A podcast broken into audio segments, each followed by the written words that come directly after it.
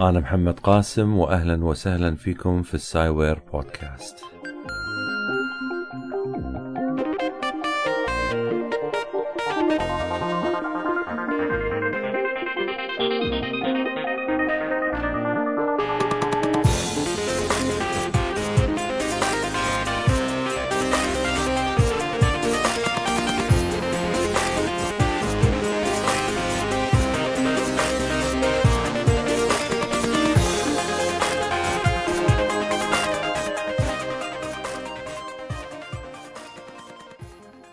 لقد قمت في نهاية سنة 2011 بطرح حلقة مراجعة للسنوات اللي قبلها وذكرت أن في العادة تقوم البودكاستات بمراجعة السنة بحلقة في نهاية كل سنة. لم أستطع أن أقدم حلقة نهائية في سنة 2012 ولكن أعود مرة أخرى الآن لأجمع بين السنتين 2012 و 13 سأقوم بذكر أفضل عشر حلقات على مدى السنتين السابقتين. كذلك طلبت من المستمعين الأحباب أن يرسلوا رسائل وتسجيلات صوتية يستعرضون آرائهم في السايوير بودكاست. وأرسلت لي بعض التسجيلات وكذلك بعض الرسائل. للأسف قدمت هذا الطلب قبل يومين لذلك لم أجمع الكثير منها. البعض علق على صفحة الفيسبوك وقدم الشكر من خلال الفيسبوك ولكني سألتزم بطرح الرسائل التي أرسلت لي عن طريق الإيميل. هناك رسالة واحدة غريبة جدا سأقدمها في آخر رسالة أرسلت لي. رسالة لم أكن أتوقعها. الرسالة من أمريكي لغة الأم هي اللغة الإنجليزية. شككت في الرسالة في البداية ولكن اتضحت الأمور بعد أن طلبت من الأمريكي طلبا خاصا وربما ستجد الرسالة غريبة أيضا. ولكن بلا شك واحدة من أفضل الرسائل التي أرسلت لي. هناك رسائل أخرى عادة ما ترسل لي في الإيميل لم تكن من تلك اللي طلبتها في خلال اليومين الماضيين. بعضها كان من القوة في التعبير لدرجة أني لم أتمالك نفسي ودمعت عيني. للأسف لا أستطيع قراءتها لأن أصحابها لم يأذنوا لي بقراءتها. في هذه الحلقة أيضا سأضيف بعض النشاطات الأخرى اللي أقوم بها من ضمن التوعية العلمية العامة. فصحيح أني بدأت بالسايوير بودكاست العمل شيئا فشيئا يتسع ربما سيصل إلى المستوى اللي يمكنني أن أفتخر به. بالتعاون مع شبكة أبو نواف أقدم لكم هذه الحلقة من السايوير بودكاست. شبكة أبو نواف تقدم مواد ترفيهية وأخرى هادفة. ولاهتمامهم بتقديم مواد مفيدة وبناءة ترسل لكم السايوير بودكاست من ضمن باقتها المنوعة. ليصل البودكاست لمسامع أكبر عدد من أفراد العالم العربي.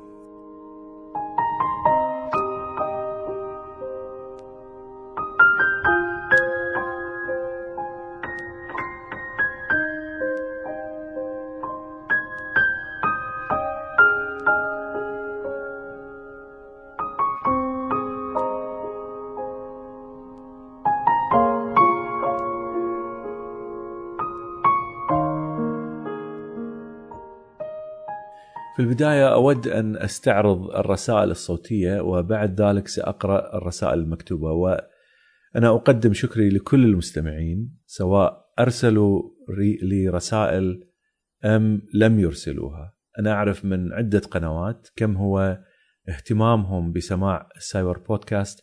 أجد هذا الصدى على الفيسبوك أو التويتر أو الرسائل الخاصة أو حتى من خلال آه، أرقام إنزالات السايوير بودكاست. وهذه كلها صورة كافية لي ودلالة على الاهتمام في إكمال مسيرة السايوير. الآن نستمع إلى التسجيلات الصوتية. اسمي سالم، اولا حبيت أشكر الدكتور على كمية العلم والفائدة اللي موجودة في السايوير. الحقيقة أنا عجزت عن اختيار حلقة معينة بعينها لأنها جميعها على مستوى من الإبداع وكمية العلم عجبتني مثلا آه، العدالة حركة العدالة أعجبتني حركة المغالطات في التفكير النقدي أعجبتني آه، التصنيف والجماعات يعني مرض انهيار مستعمرة النحل. كثير من الحلقات الحقيقة أنا استمتعت في استمتعت فيها. آه، الدكتور حقيقة مميز في طرحه في انتقائه للمواضيع. كذلك الميزة الأخرى أنه يترك الخيار والآراء مفتوحة. لا يحتكر رأيه هو أو يفرض رأيه. أنا آه، حقيقة ما أقدر أوصف مدى إعجابي آه، بالدكتور كشخص ومدى كمية المعلومات في هذا البرنامج الذي أنا أعتبره أفضل برنامج استمعته. الحقيقة أنا دائما حتى بعضها أعيدها أكثر من مرة حتى أقدر أني أستوعب.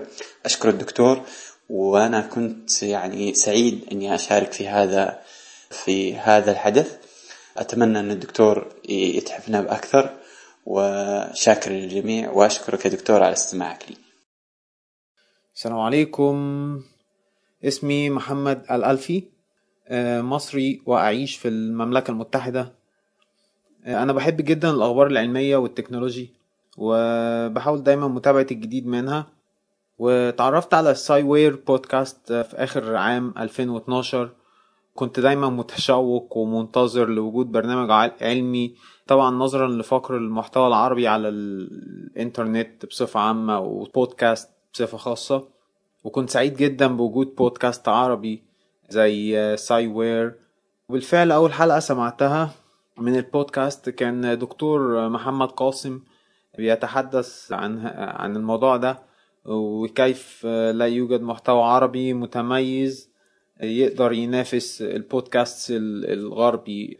فشدتني الحلقة جدا لسماعها وبعد كده استمعت لباقي الحلقات وكنت في كل حلقة أسمعها أتعلم شيء جديد وبالفعل أستفيد وأرجع إلى الإنترنت وأبحث في معلومات جديدة وأتعلم أكتر وأكتر.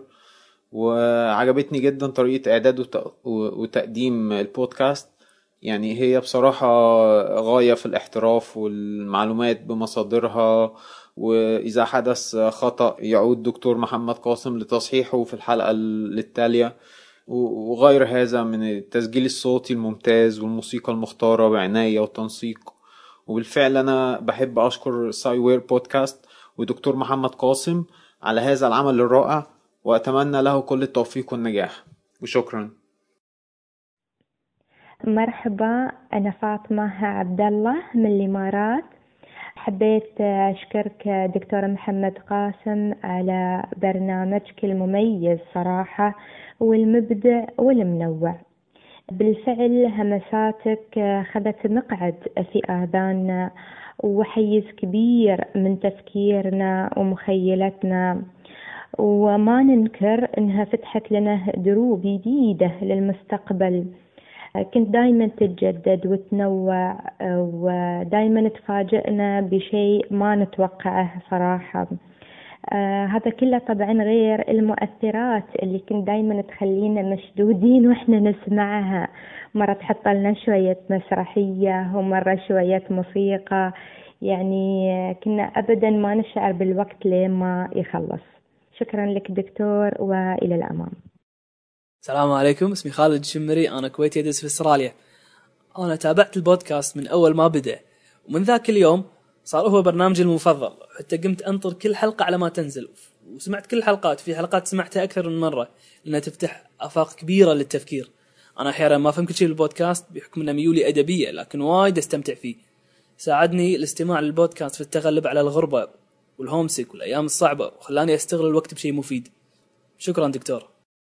بسم الله الرحمن الرحيم السلام عليكم أنا محمد أبو علي الفيلشاوي من مواليد فيلتشا بالكويت الأصل العراقي ساكن في أمريكا استمعت للبودكاست لأول مرة سنة 2011 من خلال موقع علوم العرب طبعا لهم جزيل الشكر كانت الحلقة بعنوان حقيقة الأشياء جذبني الموضوع جدا وطريقة الإلقاء صراحة وأيضا الأخبار العلمية الممتعة تتبعت الرابط في نهاية الحلقة وضفت الرابط عندي في المفضلة واستمريت أستمع للحلقات واحدة ورا الثانية. أنا بطبعي أحب الاستماع ومشاهدة الفيديوهات. ومن هذاك اليوم وأنا أستمع للبودكاست وأتابع صفحة السايوير.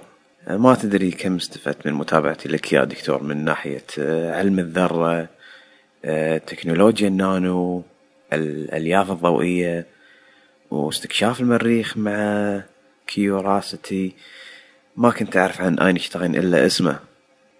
كنت أصدق الكثير من المغالطات اللي تمر علينا بحياتنا اليومية. قبل لا أستمع للبودكاست أحب أقول لك آه، شكرا على الوقت والجهد الكبير المبذول في البودكاست وصفحة السايوير على الفيسبوك. وفي النهاية أنصح جميع المستمعين للبودكاست أن يساهمون في نشر العلم. شكرا لك دكتور محمد قاسم مرة ثانية. مع السلامة محمد أبو علي. مرحبا.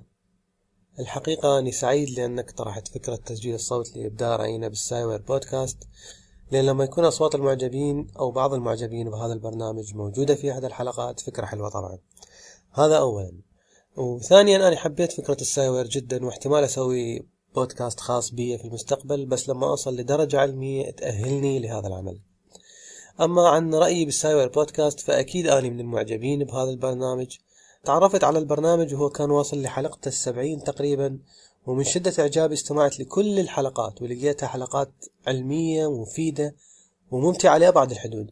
رغم كل ما بيها من مواضيع علمية بحتة بس أسلوب الدكتور محمد قاسم وصوته الجميل وذوقه في اختيار المواضيع وحتى الموسيقى هذا كله خلى الحلقات ممتعة جدا ومفيدة جدا. أنا أشكرك دكتور محمد على حلقة على حلقات المغالطات المنطقية. فتحت عيوني على كثير من الأمور. وأشكرك وأشكر الدكتور فيصل الصايغ على حلقات نظرية التطور اللي خلتني أفهم النظرية بشكل أعمق. رغم قراءاتي لعدة كتب بخصوص النظرية قبل سماع الحلقات. وأشكرك على الحلقة الرائعة اللي تأخذ الأنفاس الأكوان المتعددة والعوالم المتوازية. وأشكرك على كل الحلقات اللي كانت كل وحدة إلها فائدتها وطعمها الخاص. عندي بس نقطة واحدة أو طلب واحد منك دكتور محمد ومن كل مستمعين السايبر بودكاست. وهي النشر. يعني يا ريت لو ينتشر هيك برنامج بشكل أكبر وأكبر ويا ريت لو تكثر مثل هيك برامج بالوطن العربي. لازم نساهم كلنا في نشر العلم الحقيقي وإيصاله للشباب.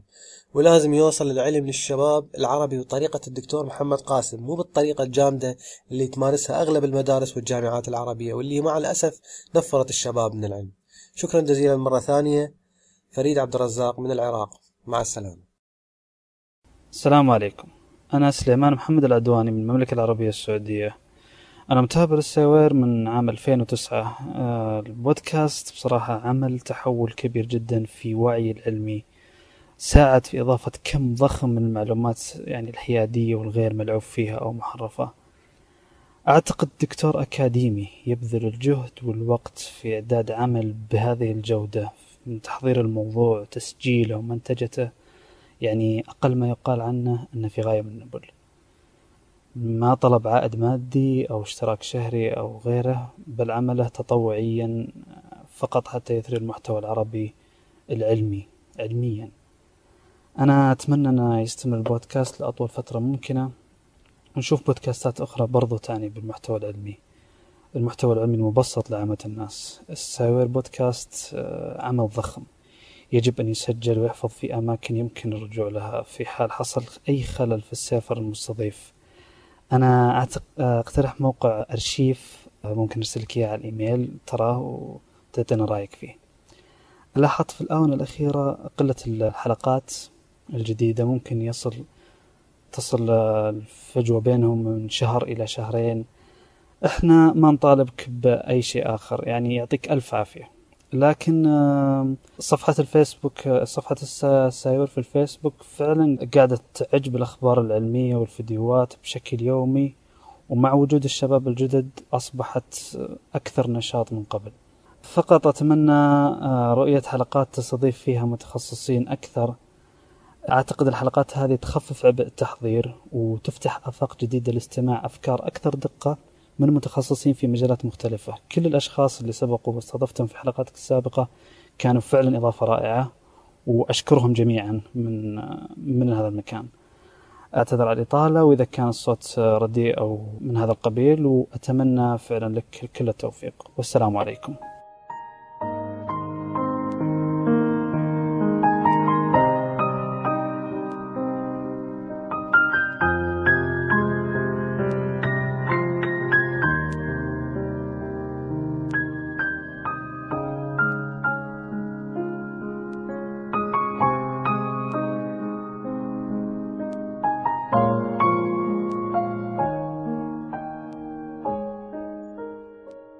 الآن أقرأ لكم الرسائل التي وصلتني. أول رسالة من علي الناصر.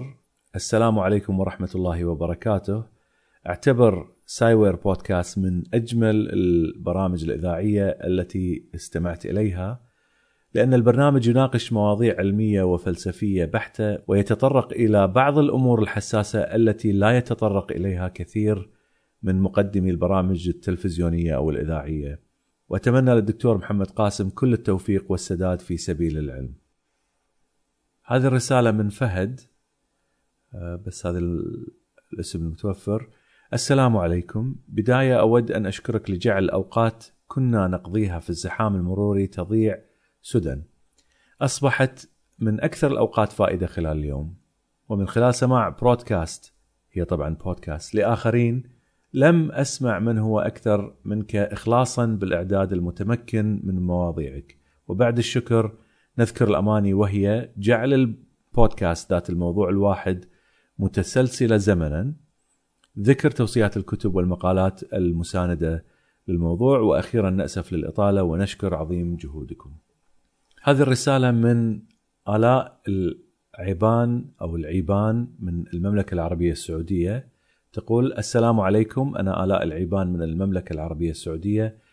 السايور بودكاست من أمتع البودكاستات بالنسبة لي. جعل مني شخص يحب البحث والتأكد من أي معلومة.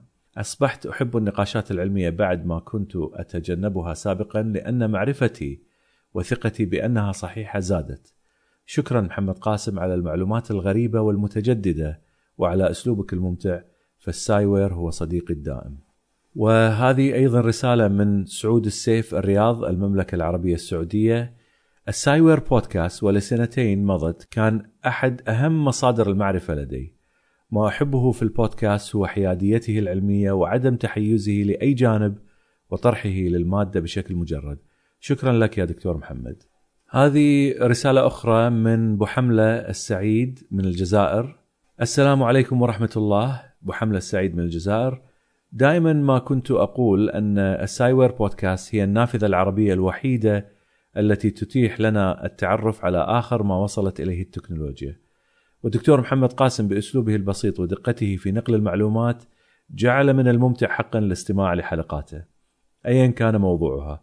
لي أمنية أن يستمر الدكتور على هذا المنوال في نشر العلم وإيصاله لأكبر عدد من المستمعين في العالم العربي مهما كانت المشاغل.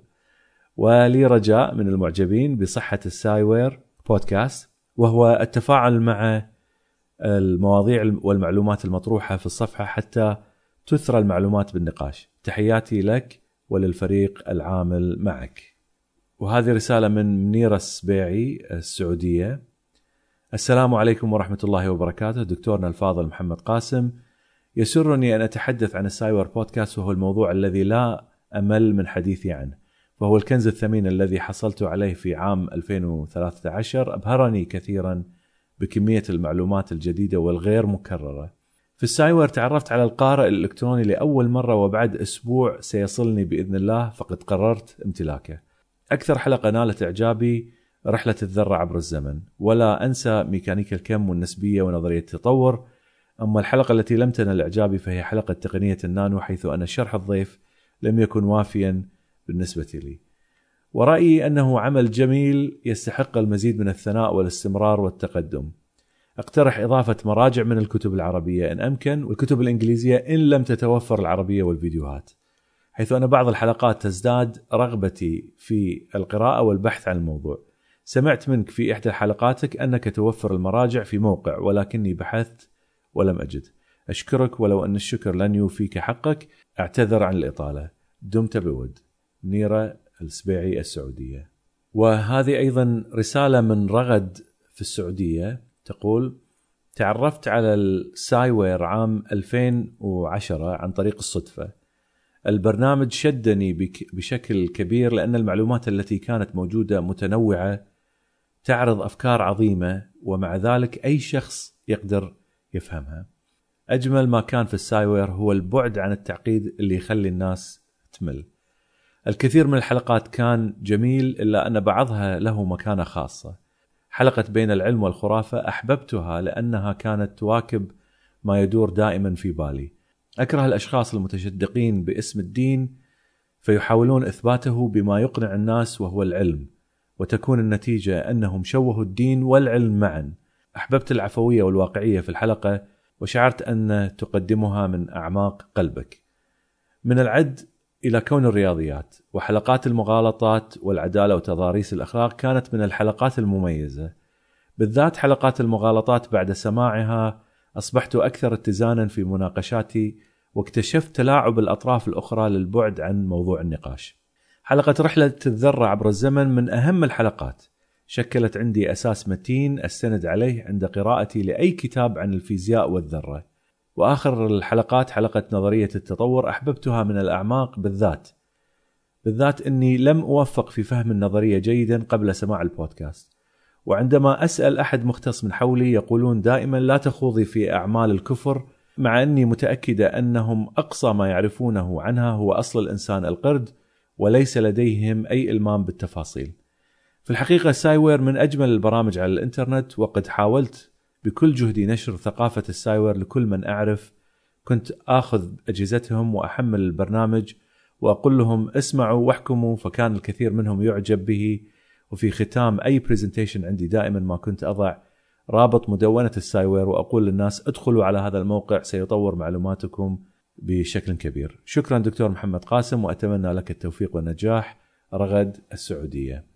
الآن آتي إلى آخر رسالة أرسلت لي وهي أغرب رسالة. دكتور محمد قاسم اسمي الكس وأنا من الولايات المتحدة، أعتذر مقدما لأنني لست عربيا في الأصل واللغة العربية ليست لغتي الأم.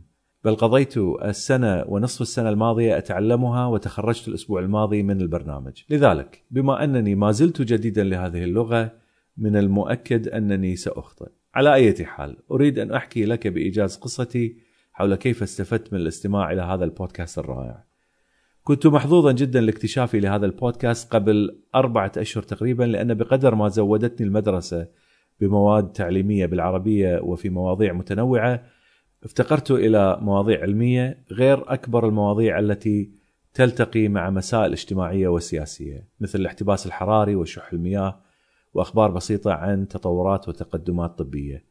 كوني شخص مغرم بالعلم اضطررت إلى البحث عن شيء أكثر تحديا من الناحية اللغوية وأكثر وجاهة وإفادة من حيث نوعية المضمون. ورغم محاولاتي المتكررة لإيجاد مثل هذا الشيء إلا أن كلها باءت بالفشل لحين صادفني السايوير بودكاست كانت الخاصية التي ميزت هذا البودكاست عن بقية المواد المعالجة المطولة والمفصلة لبعض أعمق القضايا والمفاهيم العلمية وبطريقة قابلة للاستيعاب من قبل عامة الناس. أعجبني البودكاست لدرجة أنه بعد تجربتي الأولى معه أصبحت مدمنا عليه وتمكنت من الاستماع إلى جميع الحلقات تقريباً. اذا بالخلاصة لم يساهم الاستماع المنتظم إلى الحلقات المختلفة للسايوير في توسيع قدرتي اللغوية بصورة هائلة فحسب بل علمني كثيرا عن أفكار علمية واجتماعية مهمة للغاية وعرفني كذلك إلى مؤلفين وكتب لم أكن على درايه بهم سابقا. شكرا جزيلا. وأتمنى أنك ستستمر في إنتاج البودكاست لمدة طويلة جدا. أليكس. بالنسبة للرسالة اللي قرأتها ربما ستستغرب أن الذي أرسلها هو أمريكي لغة الأم هي اللغة الإنجليزية وأنا معك في هذا الاستغراب. ما دعاني للاستغراب هو أن الشخص اللي أرسلها كتب في البداية كلمة دكتور ولكن بقية الرسالة كانت من آه، الدقة في التعبير أني شككت في المرسل. فكيف يمكن لشخص أن يتعلم العربية ويكتب بهذه القوة بمجرد دراسة دراسة اللغة خلال سنة ونصف؟ وخصوصا أنه ليس عربي الأصل. عبقري أو مازح. كنت أعتقد أن المرسل يريد أن يقوم بمقلب. ربما كان يتظاهر أنه أمريكي لكن المشكلة أنني لا أحب أن أقلل من شأن أي شخص ولا إهانته. فأرسلت له رسالة طلبت منه أن يتحدث عن السايوير بودكاست باللغة الإنجليزية في تسجيل فأرسل هذا التسجيل وصدمت صدمة إيجابية بكل تأكيد. وارسلت له رسالة بينت فيه شكي في البداية وشكرته كثيرا على رسالته. فله جزيل الشكر وللجميع أيضا الشكر الكثير. لا يقل امتناني لهم عن أليكس ولا حتى بقدر نوترينو.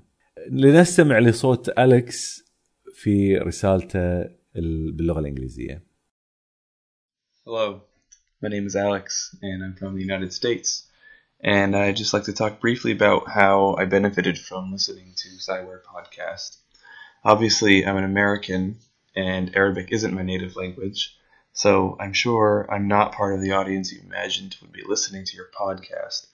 But I spent the last year and a half learning Arabic, and I consider myself very fortunate to have discovered Cyware four months ago. I was fortunate because, although my school provided me with lessons covering a wide variety of topics in Arabic, those lessons did not cover scientific subjects in depth, which was a problem for me because I've always been passionate about the sciences, especially cosmology and computer science. Cyware was exactly what I needed to fill this gap, and I credit your podcast with helping me considerably, both linguistically and academically. Linguistically, because your episodes cover scientific concepts with difficult vocabulary and terminology, especially in Arabic. So I had to learn a lot just to be able to understand. And I benefited academically also because I learned so much from the episodes you've published. I've searched all over the internet for scientific material in Arabic, but in my opinion, there's nothing out there that can compete with Cyware. I think the way you present each episode with eloquence and detail, yet in a way simple enough that everyone can understand, is unique and special talent and helps not only educate your audience, but to inspire them as well. It certainly inspired me. Thank you, Dr. Mohammed Qasim, for everything you do to help educate people, and I hope that I'll be able to listen to Cyware podcast for a very long time.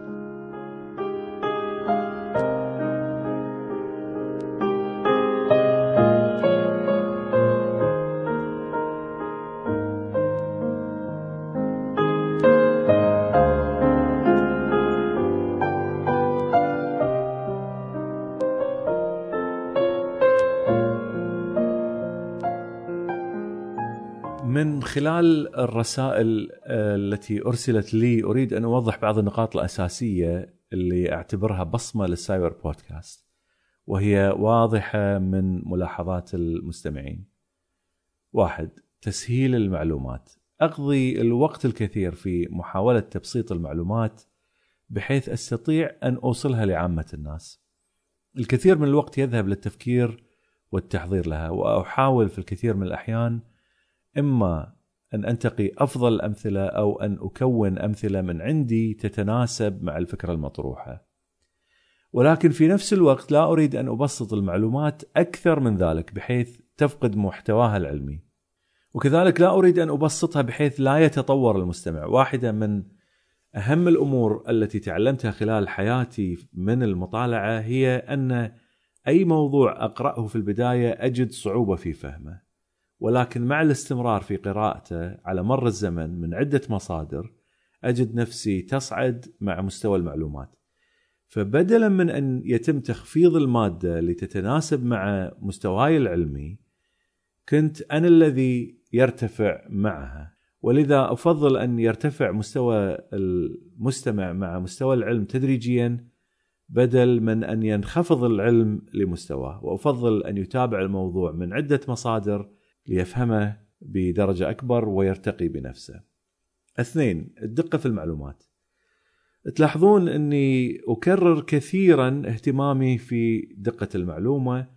لا أدعي أني أستطيع أن أكون في منتهى الدقة ولكن بالتأكيد إذا اكتشفت أي خطأ أعالجه في حلقات لاحقة دائما. وهذه واحدة من أهم ما أعتقده يتميز به السايبر بودكاست. وربما هذا انعكاس لشخصيتي في التعاملات اليومية فأنا أبحث عن المعلومة من عدة مصادر في الكثير من الأحيان ولما أواجه أقل شك في المعلومة أنفر منها بسرعة. بل أكثر من ذلك أحاول أن أفهم المعلومة بالشكل الصحيح إن أمكن من غير المؤثرات الإعلامية.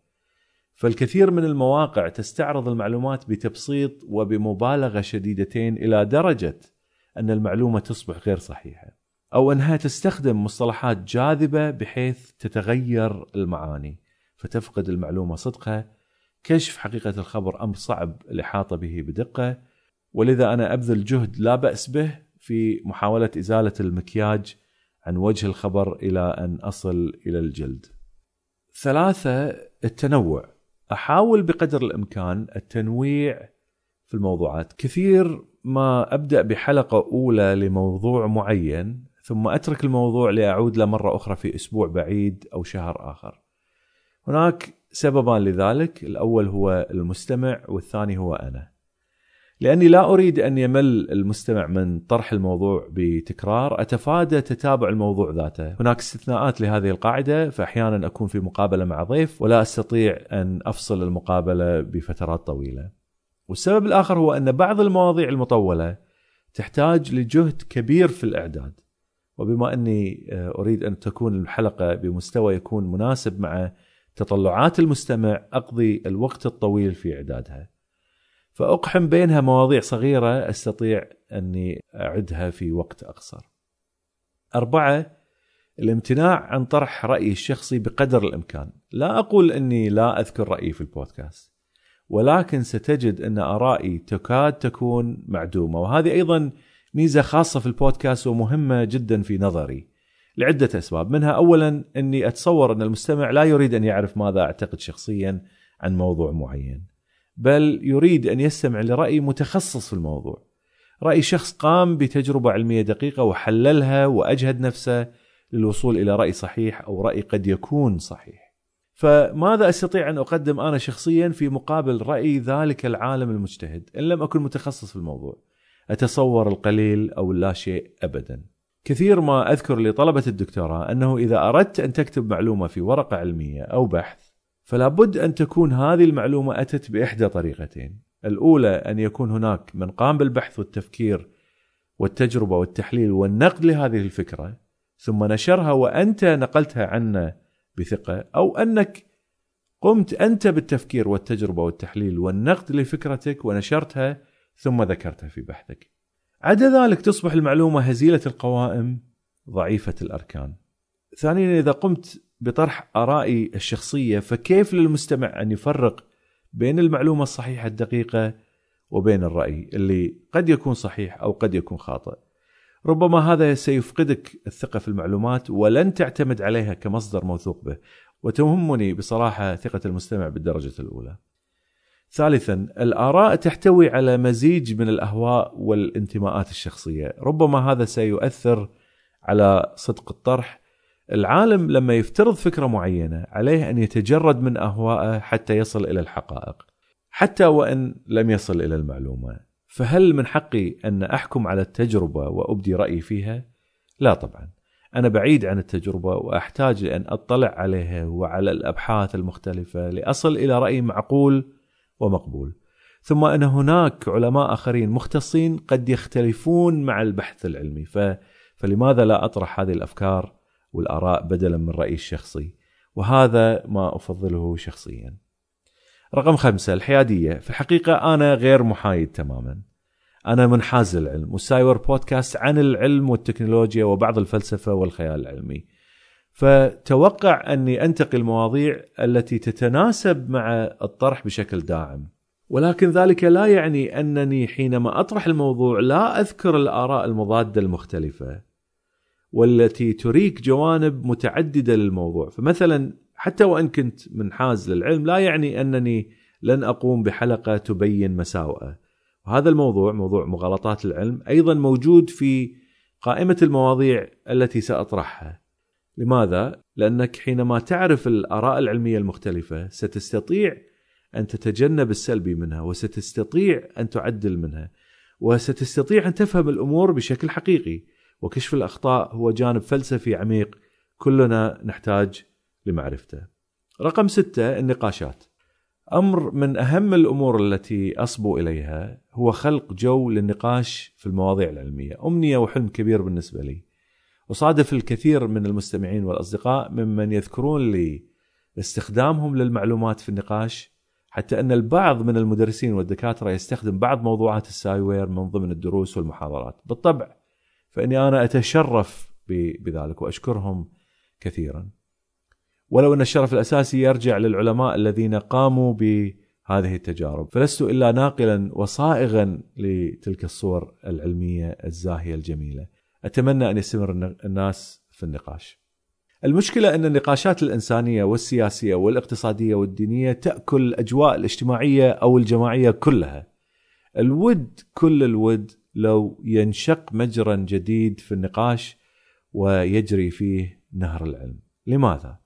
لأن الدول الكبرى بالإضافة لكونها تتحرك بما نتناقش فيه نحن من سياسة ومال ودين وغيرها من المواضيع فهي أيضا تتحرك وتتغير شعوبها وقوانينها وثقافاتها بالعلم بالإضافة لكون العلم جارفا لمنتجات مادية ومحسوسة ومؤثرة ومغيرة للإنسان إلا أن خرير الفكر العلمي يحسن من اتخاذ القرار في الدول على المستوى الجماعي وأيضا على المستوى الفردي هل استمعت لحلقة التصنيف والجماعات؟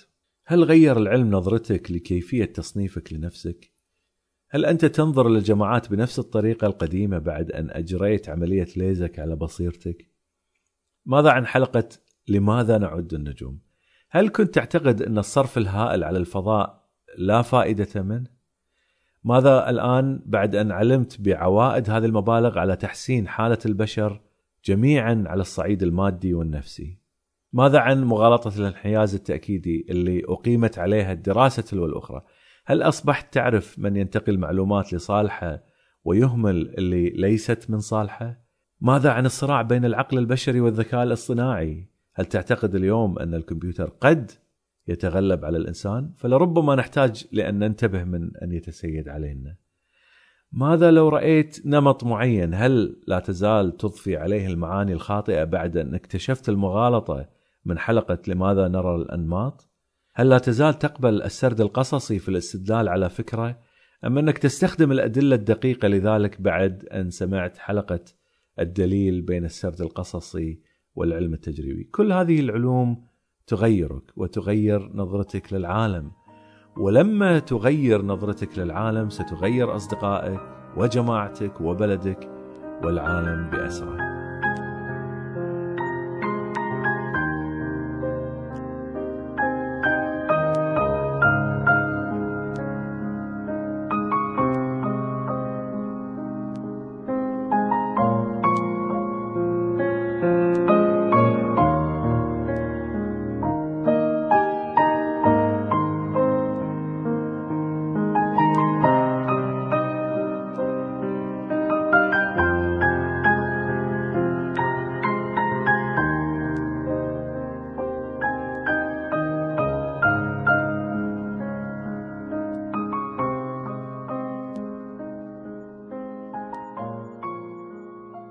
ناتي الآن إلى نشاطات أخرى للسايوير. لا يزال المشوار في البداية ولكني أحاول أن أنوع في النشاطات حتى يكون الناس على اطلاع دائم على العلم. بالإضافة للسايوير بودكاست ومدونة السايوير اللي هي sciwarepod.wordpress.com لدي صفحة السايوير على الفيسبوك اللي هي www.facebook.com/sciware لها أكثر من مئة ألف متابع ربما تكون أنت واحد منهم.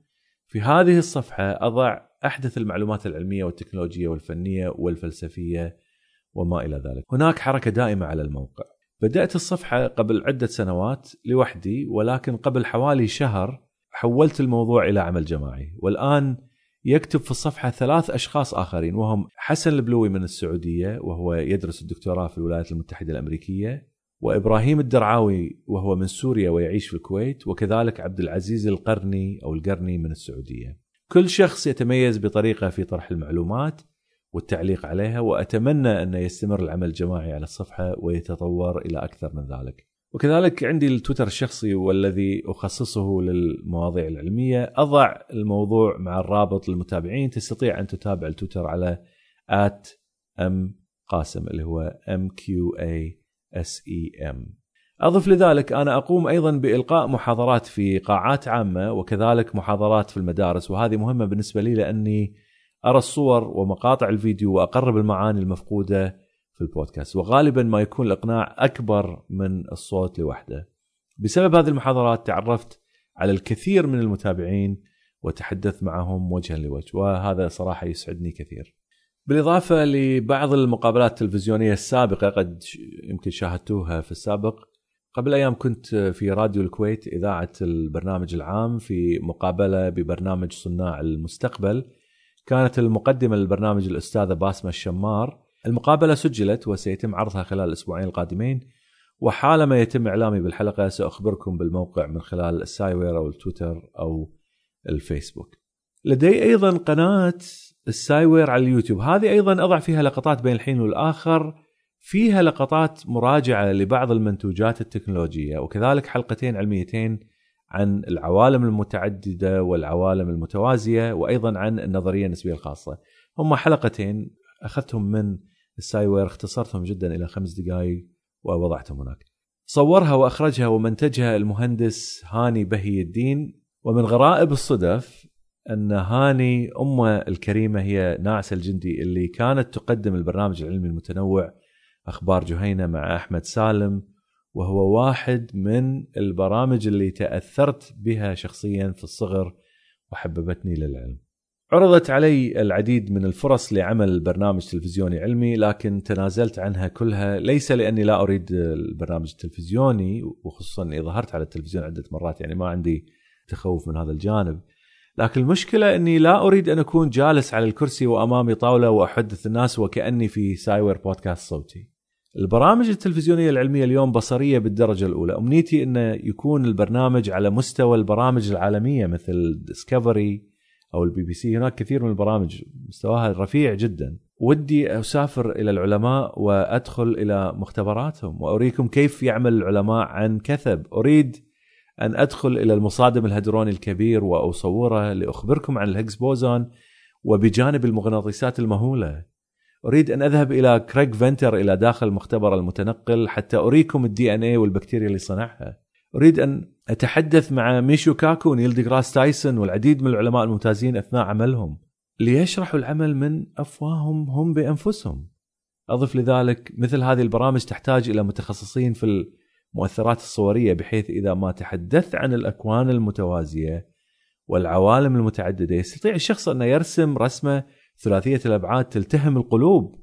هذا هذا اللي اتمناه. وربما يتحقق يوما ما. على أمل انه يتحقق فأستطيع أن أنقل العلم بالطرق الحديثة بالطرق التصويرية المناسبة بحيث يتلقاها المشاهد بطريقة أفضل من الجلوس على الطاولة وهذا هذا ال- الذي أتمناه شخصيا.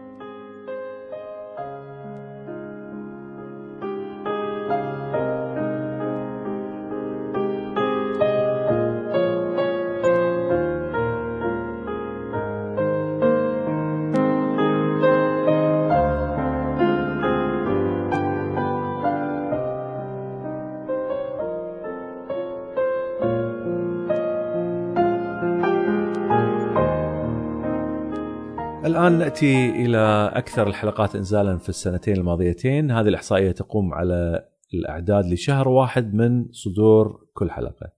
ستعرف الآن إذا كانت أذواق الناس تتناسب مع ذوقك الشخصي في المعلومات. ها هي بالعد التنازلي. رقم عشرة مغالطات في التفكير النقدي. هذه حلقة 78 تسعة اللي هي حلقة 86 التنافس الكبير بين العقل البشري والذكاء الاصطناعي. ثلاثة نهاية البشر. ثمانية حلقة 81 المادة الداكنة والطاقة الداكنة في الكون واحد. رقم سبعة اللي هي حلقة 67 76 الدليل بين السرد القصصي والعلم التجريبي. رقم ستة اللي هي حلقة 80 آه، المركبة كيوريوسيتي والبحث عن الحياة على المريخ اثنين. رقم خمسة حلقة 88 كيف تعمل نظرية التطور؟ رقم أربعة حلقة 75 كيف تكشف المغالطات؟ رقم ثلاثة حلقة 77 الهيجز بوزون. رقم اثنين الحلقة 73 مستقبل البشرية الطب. وأخيرا الحلقة اللي هي حازت على المرتبة الأولى بين الحلقات كلها هي حلقة 74 لماذا نعد النجوم. مع ملاحظة لو أني جمعت الحلقتين الأوليين من مقابلة الدكتور فيصل صايغ وعن نظرية التطور لحازت هي على المركز الأول. لأن الحلقتين في الحقيقة هي حلقة واحدة. أما بالنسبة لأكثر الدول استماعا لهذه السنة بالترتيب التنازلي هي السعودية أولا لا تزال هي المتصدرة للدول كلها بفارق هائل.